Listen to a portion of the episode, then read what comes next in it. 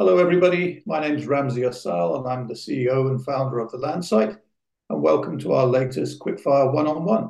I'm joined here today by Kate Ashton, who is the Sales Director at BloomSmith. Welcome Kate, good to have you with us. Hi Ramsey, thanks for having us on today's call. Great, Kate, just give us a little overview about BloomSmith and what you do and who you guys are.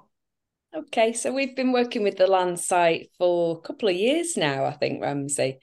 And seen a lot of inquiries coming through via your platform. So we just kind of wanted to spread the word about VAT funding because it's quite a niche area. So BloomSmith are the founding VAT lenders. Our founding director formed the business in 2015, I believe, and I joined the business about 2020, so I've been with them a few years now as sales director, and my role really is just to spread the word and raise awareness about VAT funding and how it can help get commercial property and land deals over the line. So if just to kind of talk you through the process, if there's a client who has VAT funding requirements, so they may be purchasing a commercial property or piece of land, they might be at the top of the loan to value with a senior lender, and therefore they would need a short-term bridge just for the VAT element, which would be 20% on top of the purchase price. So that's where we can step in and just help with that short-term bridge requirement until it comes back from HMRC. That can really help with developers, for example, for working capital, if if they need those funds to get on with the development, start the work whilst they wait for HMRC to return the funds. Yeah, good. Wow, but that would be of great interest to a lot of our viewers, I'm sure, and I expect VAT comes up quite often. Particularly in the commercial property sector, and I mean that's how the model works. Then is it that you fund the VAT element for anybody buying a commercial property that's VAT registered, right? Correct. So the way that we fund is quite unique in that we're the only lenders that are able to fund without taking a legal charge over the property, so that can be quite appealing, particularly if there's a senior lender involved. We lend on a process, so we ask that the property is purchased in a brand new SPV, so a clean opco propco, which we can help to set up if necessary, but very straightforward to purchase in that way, and that way we're able to fund without taking a legal charge over the property because there's no risk of crown offset.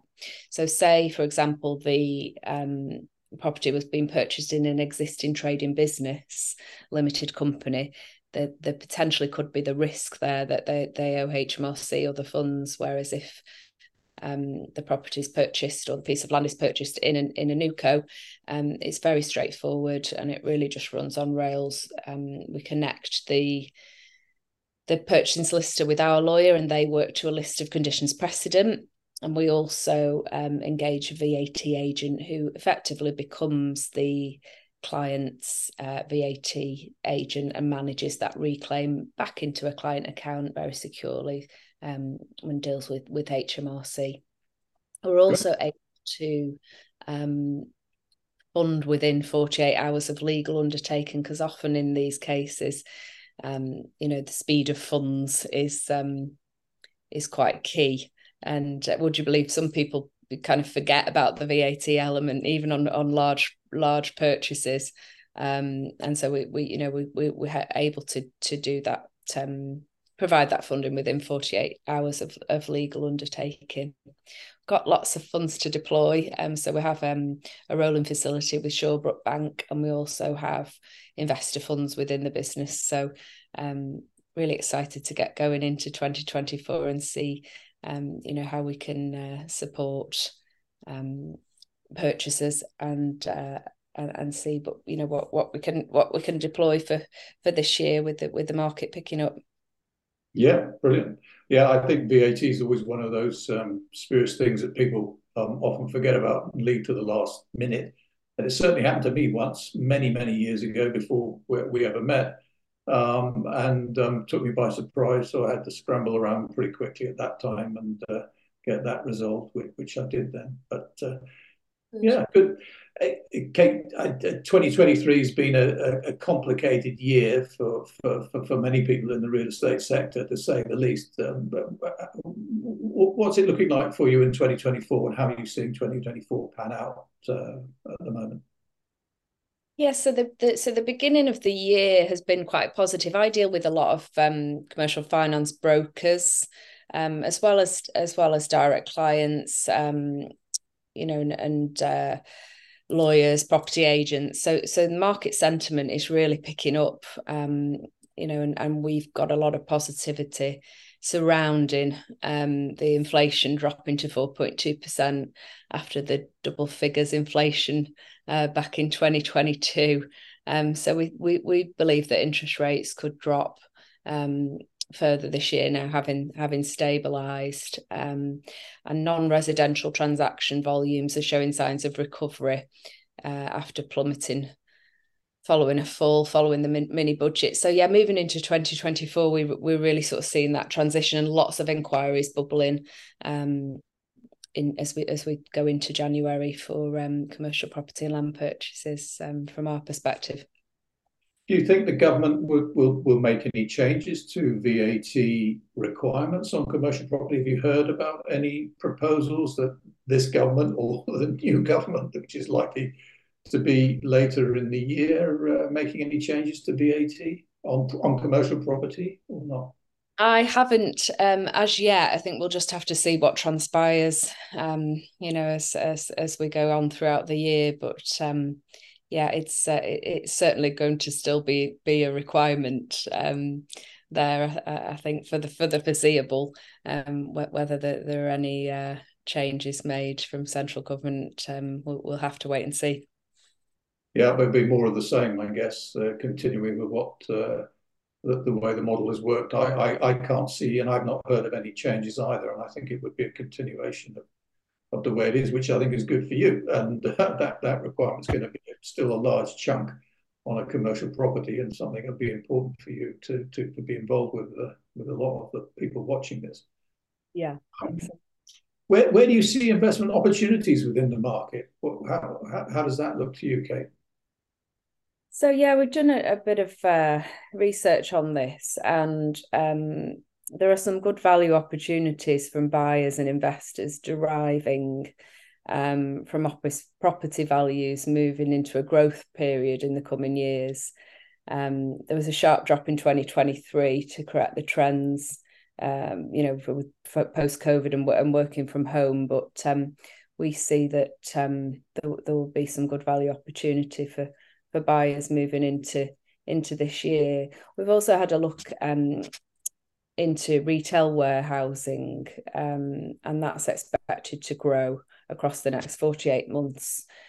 So there could be a strong investment potential for companies as we begin to move away from the difficulties that the market's experienced in the past sort of 24 months. And retail warehousing is expected to grow as much as 9%, well over 7% annually up until 2027, according to the latest stats.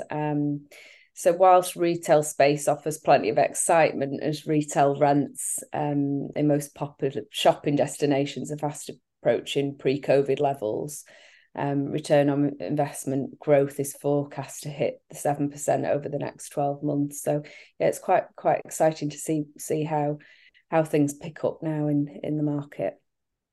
Yeah, okay, so really in the area of retail warehousing and retail itself, that's what we've been seeing. There's some pretty optimistic numbers out there for growth in that sector, isn't there, over the next 12, 18 months? And a lot of VAT involved, I guess. Absolutely, yeah. So we're we're partnering with a lot of senior lenders now also who, interestingly, I watched your quickfire round with MT Finance last week, and that was a good kind of insight. But we work a lot with MT, and we look at what we did, the likes of Together, etc. And increasingly, they're seeing the market pick up, and they are referring their clients for that, just for that VAT element to us to assist. Well, brilliant. Kate, the financial sector is built on creating innovation and to meet customer needs. Do you have any product developments for 2024 that you can tell us about? Sure. So we're quite niche in what we do, in what we deliver anyway on the VAT funding side, and quite unique in the way that we offer that. As I'd mentioned, the speed of funds and the ability to lend without taking legal charge over the property. But we've had a look moving into 2024 at our partnership working, and we're starting to add our eligibility checker onto partners' websites. So we deal with lots of people along the chronology of a property transaction. Mainly day-to-day I deal with commercial finance brokers, so we're placing our eligibility checker onto their websites now so that clients are more aware of the VAT funding offering, and that seems to be working well in terms of development.